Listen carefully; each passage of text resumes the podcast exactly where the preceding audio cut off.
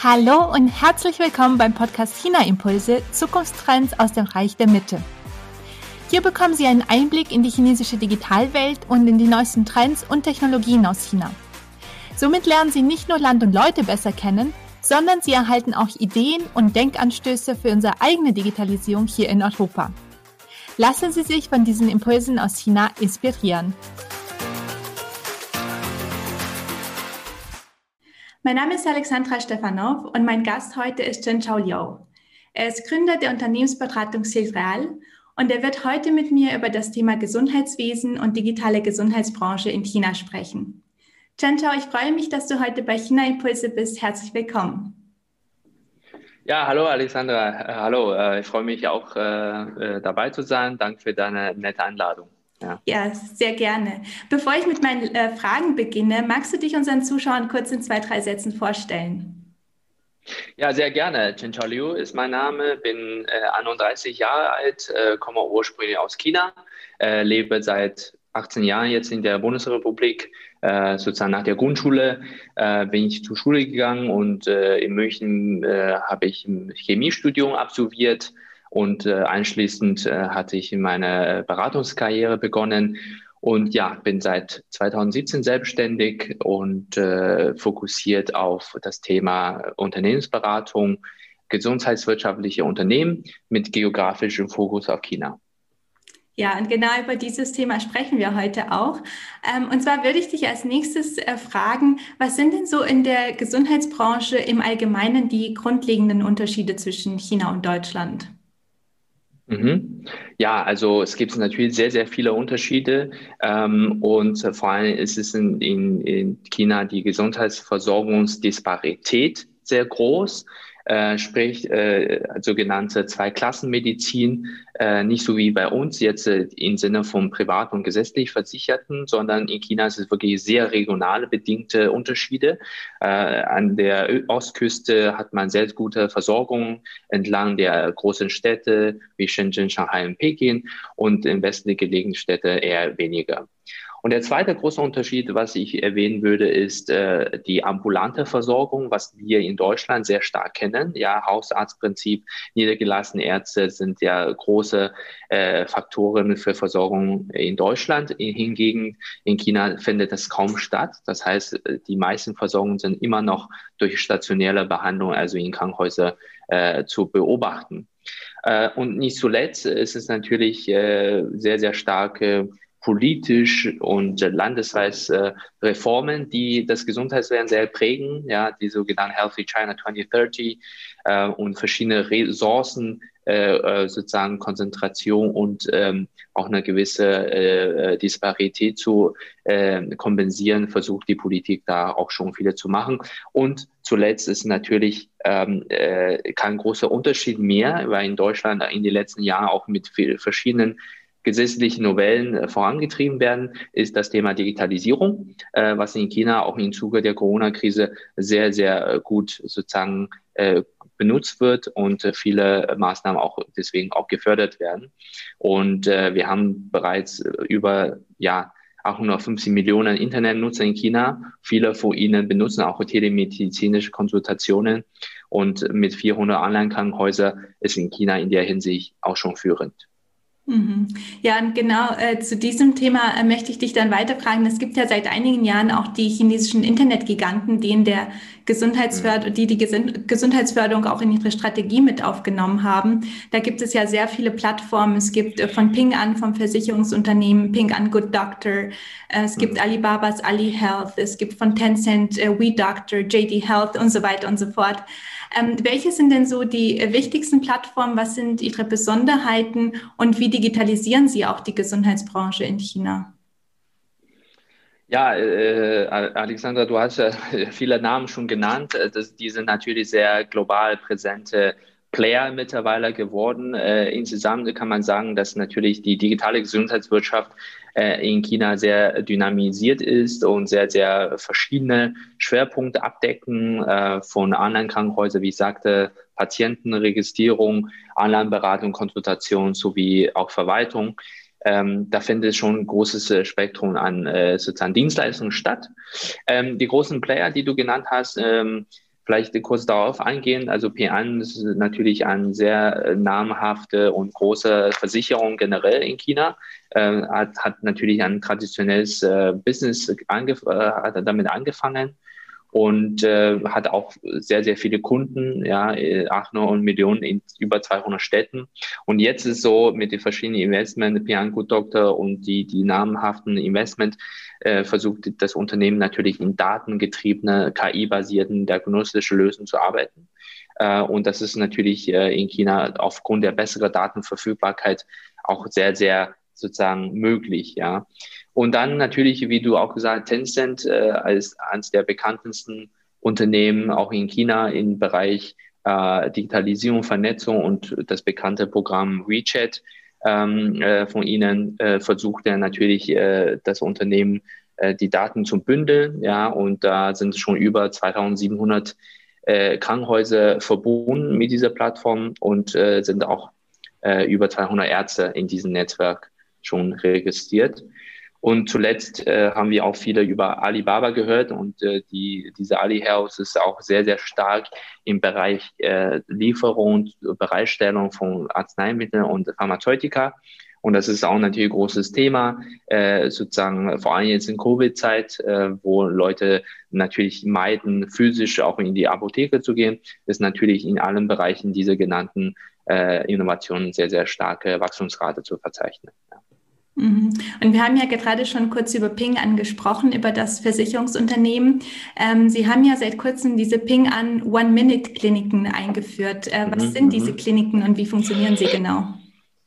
Ja, also äh, das ist ein bisschen sehr interessant, weil China, wir wissen ja, China hat ja viele Menschen mm, und dann auch China äh, bringt viele Innovationen hervor die versuchen ja menschenlos zu arbeiten, also wirklich äh, anhand der computergesteuerten Systeme und vor allem äh, KI, künstliche Intelligenz.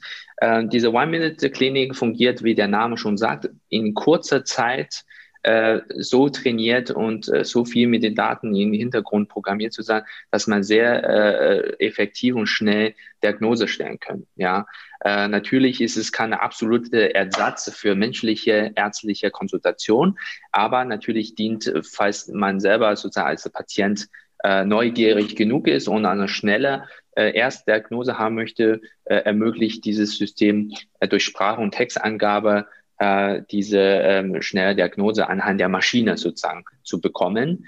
Ähm, genau, und mittlerweile, äh, je nach natürlich Region und äh, äh, Hersteller, gibt es schon 100 äh, gängige Arzneimittel, die die Maschine in diese One-Minute-Klinik ausspucken könnte.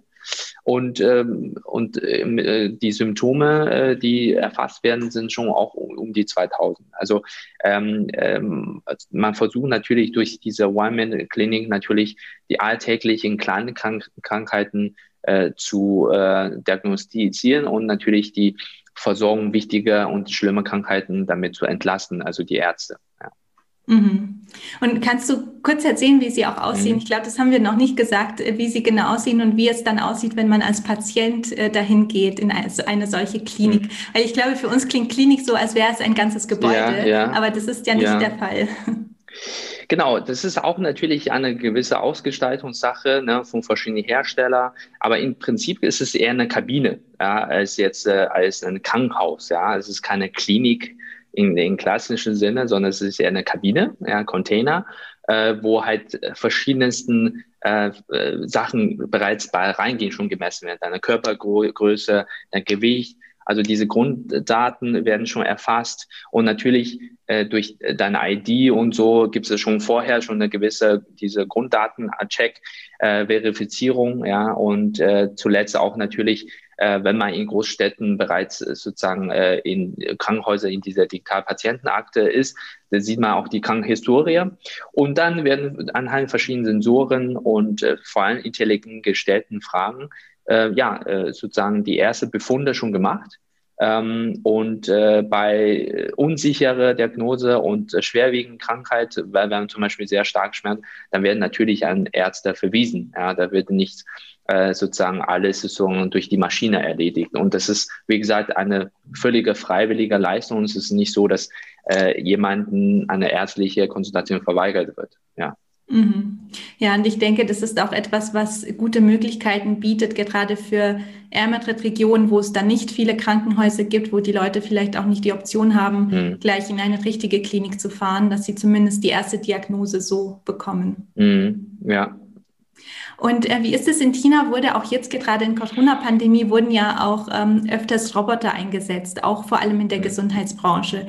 Ähm, mhm. Wo fand denn dieser Einsatz statt? Kannst du uns dazu ein bisschen was erzählen?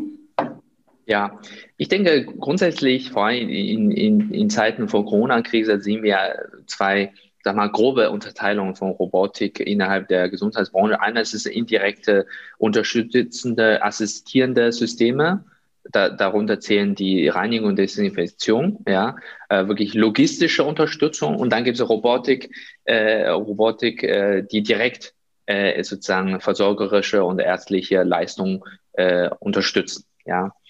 Ähm, bei zum Beispiel versorgerischer Unterstützung gibt es schon zum Beispiel äh, in verschiedenen Kindergärten äh, so eine äh, Gesundheitschecks, ja, also äh, so ist, äh, angefangen mit einfachen Sachen mit Temperaturmessung und Bewegungsmustererkennung, auch um zu schauen, ähm, äh, dass den Kindern gut geht, weil manchmal, äh, da sie ja nicht sehr, sehr gut sich artikulieren können, muss natürlich anhand anderer Muster und erkennen und sagen, hey, ob es einem Kind gut geht oder nicht. Und durch die Gesichtserkennung und diese Algorithmen versucht man auch zu wissen, okay, ob ein äh, Kind äh, so gut gelaunt ist und so weiter. Das gibt schon. Und äh, natürlich, äh, was sehr, sehr häufig in Kliniken und Altenheimen schon in Anwendung findet, ist natürlich äh, Sturzprävention, ja, dass man bestimmte Bewegungen bei Menschen mit äh, invaliden äh, Einschränkungen äh, da auch eine Stütze äh, vorhanden ist. Und da gibt es auch eine Bandbreite von passiver und proaktiv Angriff. Ähm, äh, und äh, genau, das ist schon in China äh, zu finden. Äh, und da gibt es natürlich auch eine sehr, sehr ja, äh, unterschiedliche Ausstattung, ja, ähm, je nach Klinikgröße und Standort. Ähm, genau. Und äh, das ist natürlich äh, vor allem sehr interessant für Patienten, die Behinderung haben, also die Bewegungseinschränkungen haben und äh, das ist schon in China sehr, sehr äh, in vielen Bereichen ausgereift, ja. Mhm. Und du hattest in deiner Einleitung auch schon die Initiative Healthy China 2030 erwähnt. Äh, was beinhaltet sie und was glaubst du, was sie für Änderungen auch ähm, bewirkt oder bewirken wird in Chinas Gesundheitswesen? Ja, ich denke, äh, diese Policy, äh, was in 2016 sozusagen angekündigt wurde, dient ja eine grundsätzliche nationale Appelle sozusagen an das Volk, äh, kurz gesagt, gesund zu, zu werden, ja, gesund zu leben, gesund sich zu ernähren und überhaupt eine äh, starke äh, Sensibilität für das Thema Gesundheit äh, zu entwickeln. Ähm, aber wenn das auf jetzt politische Richtlinien-Ebene bewegt, ist natürlich auch Steigerung der Versorgungseffizienz ähm, und natürlich Kostentransparenz, Stichwort Korruption, Stichwort äh, ja äh, nicht Wettbewerb sozusagen laute äh, Maßnahmen und so äh, Ausschreibenverfahren und natürlich äh, letztendlich auch eine gewisse Auslastung von Ressourcen. Das sind keine äh, regionale äh, große ja, Unterschiede und Disparitäten herrschen darf. Ja, und es gibt so verschiedene äh, Kampagnen, ja, so äh, für Lebensstil, äh, ja, in verschiedenen Lebensphasen, ja, je nachdem, äh, in welcher Altersgruppe man ist. Ähm, und dass man natürlich auch versucht, mehr sich zu bewegen. Ja, man wird sozusagen angeregt, ja, in, in Community, in Fitnessstudio zu gehen, wirklich sich zu, zu stark zu bewegen. Äh, zum Beispiel das Aufhören von Rauchen. Ja, äh, China ist ein Land mit sehr vielen Rauchern. Äh, auch natürlich hier, ähm, psychische Krankheit, ja, also Depressionen und solche Krankheiten sind auch natürlich in schnelle Zeiten der Gesellschaft auch ein wichtiges Thema geworden. Genau, und äh, man möchte auch im Zuge dieser Healthy China 2030 auch ein Signal an die Welt senden, dass China äh, sich dieser Verantwortung bewusst nimmt als, äh, als bevölkerungsreiches Land und, äh, und auch im Rahmen von SDG, also Sustainable Development Goals, in diesen, sagen wir mal, globalen Zielsetzungsrahmen auch eine führende Rolle spielen möchte. Mhm. Und was glaubst du allgemein in der digitalen Gesundheitsbranche? Was, ähm, was muss man in China beachten bei den Entwicklungen und ähm, was ist vielleicht auch verbesserungsfähig oder was äh, läuft vielleicht auch nicht so gut? Also ich denke mal, äh, was in China sehr, sehr besonders ist, ist natürlich der stets ändernde gesetzliche Rahmen. Ähm, also da ist es schon so, dass durch verschiedene Behörden, vor allem äh, MPA und National Health Commission, viele neue Regulierungen erlassen werden in sehr, sehr kurzer Zeitspanne. Äh, und äh, also aber nicht zu Ungunsten äh, europäischer Hersteller, sondern die Tendenz ist schon eher sehr pro Europa, pro Öffnung. Ja, wir haben jetzt zuletzt äh, dieses EU-Abkommen ähm, genau, deswegen ist es natürlich China auch interessiert, die innovative Entwicklungen genau zu prüfen und äh, zu schauen, okay, was wird in Land gebraucht und entsprechend gibt es da auch starke Förderung in diesem Bereich. Ja, und äh, natürlich gibt es natürlich da auch äh, Schwierigkeiten, ja, und äh, zum Beispiel äh, der Umgang mit Daten, ja, die Datenverfügbarkeit ist in China natürlich andere als äh, äh, die für uns. Ähm, aber äh, viele sehen das natürlich auch als einen enormen Wettbewerbsvorteil äh, innerhalb der chinesischen äh, Gesundheitsversorgung, wenn man sozusagen äh, da für klinische Studien oder äh, genau einfach in kurzer Zeit Erfassung von Daten äh, anstrebt, ist es natürlich China ein sehr attraktiver Standort. Genau. Und äh, natürlich nach wie vor ist es nicht stets einfach für den, äh, für den äh, deutschen äh, Player. Ähm, aber ich glaube, vor allem in Zeiten von Corona äh, sieht man schon, äh, dass das Interesse der Zusammenarbeit gestiegen ist. Mhm. Und was glaubst du, ein bisschen zusammenfassend, ähm, was können wir von China in diesem digitalen Gesundheitsbereich auch in Deutschland lernen oder vielleicht einführen? Es ist ja immer schwer zu sagen, dass wir Sachen übernehmen, weil die Systeme dann doch ganz anders sind. Aber gibt es bestimmte Aspekte, die wir auch ähm, hier in Deutschland äh, verwenden könnten? Ja, ähm, ich denke, äh, das grundsätzliche Thema, was weniger mit dem Gesundheitswesen per se zu tun, sondern einfach die Kultur äh, der Information. Ich denke, es ist äh, äh, obliegt den Staat schon sehr, diese Hauptaufgabe äh, der Bevölkerung mitzuteilen oder zu sagen, äh, was man so für Maßnahmen hat, so vor allem harte Maßnahmen, harte Angriffe. Äh, Beispiel jetzt in, in Zeiten von Krise, von Pandemie, äh, was wir jetzt bei Corona erleben. Ähm, China wird da stets nachgesagt als ein Land, was Datenschutz nicht so ernst nimmt oder nicht so stark schützt. Ja, und äh, die Bevölkerung sogar manchmal vielleicht auch zwingt zu teilen, zu preiszugeben. Äh, das ist natürlich nicht immer für das ähm, Individuum schön, ja, nicht immer erfreulich, ja, sicherlich. Aber andererseits ist es natürlich auch die Frage, was ist der Preis, wenn man nicht das täte, ja. Ähm, ich finde es halt die, die, Debatte zum Beispiel in Deutschland manchmal schwierig ähm, für mich zu äh, äh, begreifen, wenn man einerseits sagt, okay, die Corona-App äh, bei uns darf nichts können, darf nichts teilen, darf nichts erfassen. Äh, währenddessen mache ich WhatsApp, Facebook und die, mittlerweile sieht man jetzt auch bei Apple gibt es ja die Funktion, wo man ganz genau detailliert sehen, was für Daten die tracken. Und die Liste ist, glaube ich, ziemlich lang. Ähm, und das ist halt auch, glaube ich, eine bisschen ja asymmetrische Information, ja, dass äh, viele äh, vermuten, was es ist, aber was in der Tatsache aber die, nicht der Realität entspricht. Also ich glaube, äh, äh der Staat hat schon eine enorme Chance und eine Rolle äh, der Bevölkerung zu erklären, ähm, warum man was tut. Und ich glaube, von der gesetzlichen Lage ist es auch äh, der Corona-App möglich, mehr Daten zu zu sammeln, auch zu verwenden, wenn man die User fragt. Ja, ich finde es bloß einfach schade, wenn die Möglichkeit gar nicht bestünde, äh, äh, User zu fragen.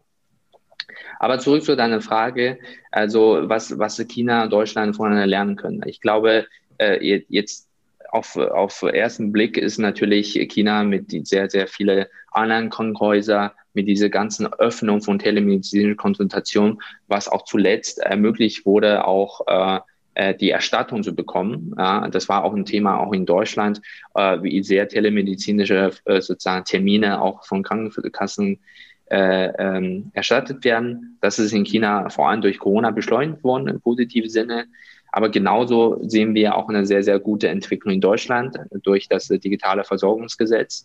Und wir sehen, es kommen immer mehr noch äh, Bewegungen. Ja, seit 1.1. ist es auch äh, äh, die elektronische Patientenakte bei gesetzlicher Krankenkasse verfügbar für, für Leute, die das haben wollen. Also da sehe ich in beiden Regionen sehr, sehr gute Tendenzen und denke auch, dass es in Zukunft ähm, äh, Zusammenarbeitsmöglichkeiten gibt. Und zum Beispiel auch ganz konkret äh, in, in Corona, in Wuhan, Hotspot, ja, wurde auch KI-gestützte äh, äh, Diagnostik angesetzt, um CT-Bildern schneller äh, äh, zu erkennen, ob jemand Covid hat oder nicht, äh, um Radiologen entsprechend auch in solchen Situationen zu entlasten. Und vor allem, man muss immer bedenken, ja, China hat so viele Menschen und wie kann man wirklich diese Zusammenspiel Maschinen und Menschen wirklich gut ansetzen. Ähm, wir haben zwar viele Menschen, aber das Verhältnis in Arzt pro Einwohner ist es äh, wesentlich schlechter als in Deutschland. Ja. Mhm, ja, das stimmt. Ja, sehr spannendes äh, Gespräch, Chen Chao. Wo können dich unsere Zuschauer denn online finden, wenn sie mehr über dich und über deine Arbeit erfahren wollen? So, ja, ähm, ähm, ja, also ich denke einfach mich, meinen Namen Google, äh, dann findet man mich schon oder Saria, also meine Firma. Ähm, genau, generell glaube ich zum Thema Healthcare China äh, finden mich man leicht und äh, ich freue mich auch auf den Austausch, falls das Thema äh, für die Zuhörer äh, relevant ist. Ja. Sehr schön. Und dann komme ich zu den zwei Schlussfragen, die ich allen Interviewpartnern stelle. Und zwar okay. einmal, ähm, hast du eine Empfehlung für die Zuschauer, welches Buch oder welche Internetressource sie sich anschauen sollten, um China besser zu verstehen? Okay, ähm, ja, also äh, es gibt sehr viele Lektüre, Bücher, ne, die, die gut sind, möchte auch keine äh, äh, einseitige Werbung machen, aber ähm, äh, ein Buch, was mir gut gefiel, war, äh, äh, wie heißt das nochmal? China Streben nach äh, Weltmarkt, glaube ich, äh, von Schumann. Äh, genau, Superpower Interrupted.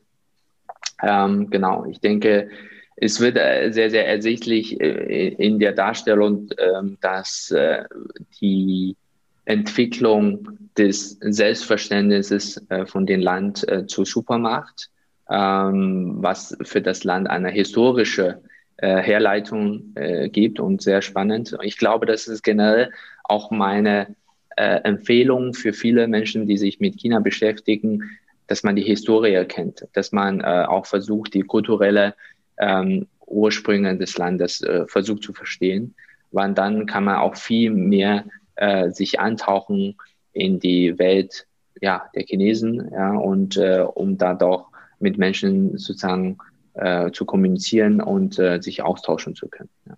Ja, das stimmt. Das ist ein guter Tipp, dass man auch die Kultur kennenlernt. Auch wenn es um die Themen, um das Thema Digitalisierung geht, auch zum Beispiel hier in dieser Interviewreihe, es spielt dann doch sehr viel auch die Mentalität und die Kultur mit eine Rolle in der ganzen Entwicklung. Mhm. Und ähm, genau, dann zu meiner Schlussfrage. Was glaubst du, was mhm. sind für dich die aktuellen äh, Top 3 digitalen Themen, digitalen Trends in China?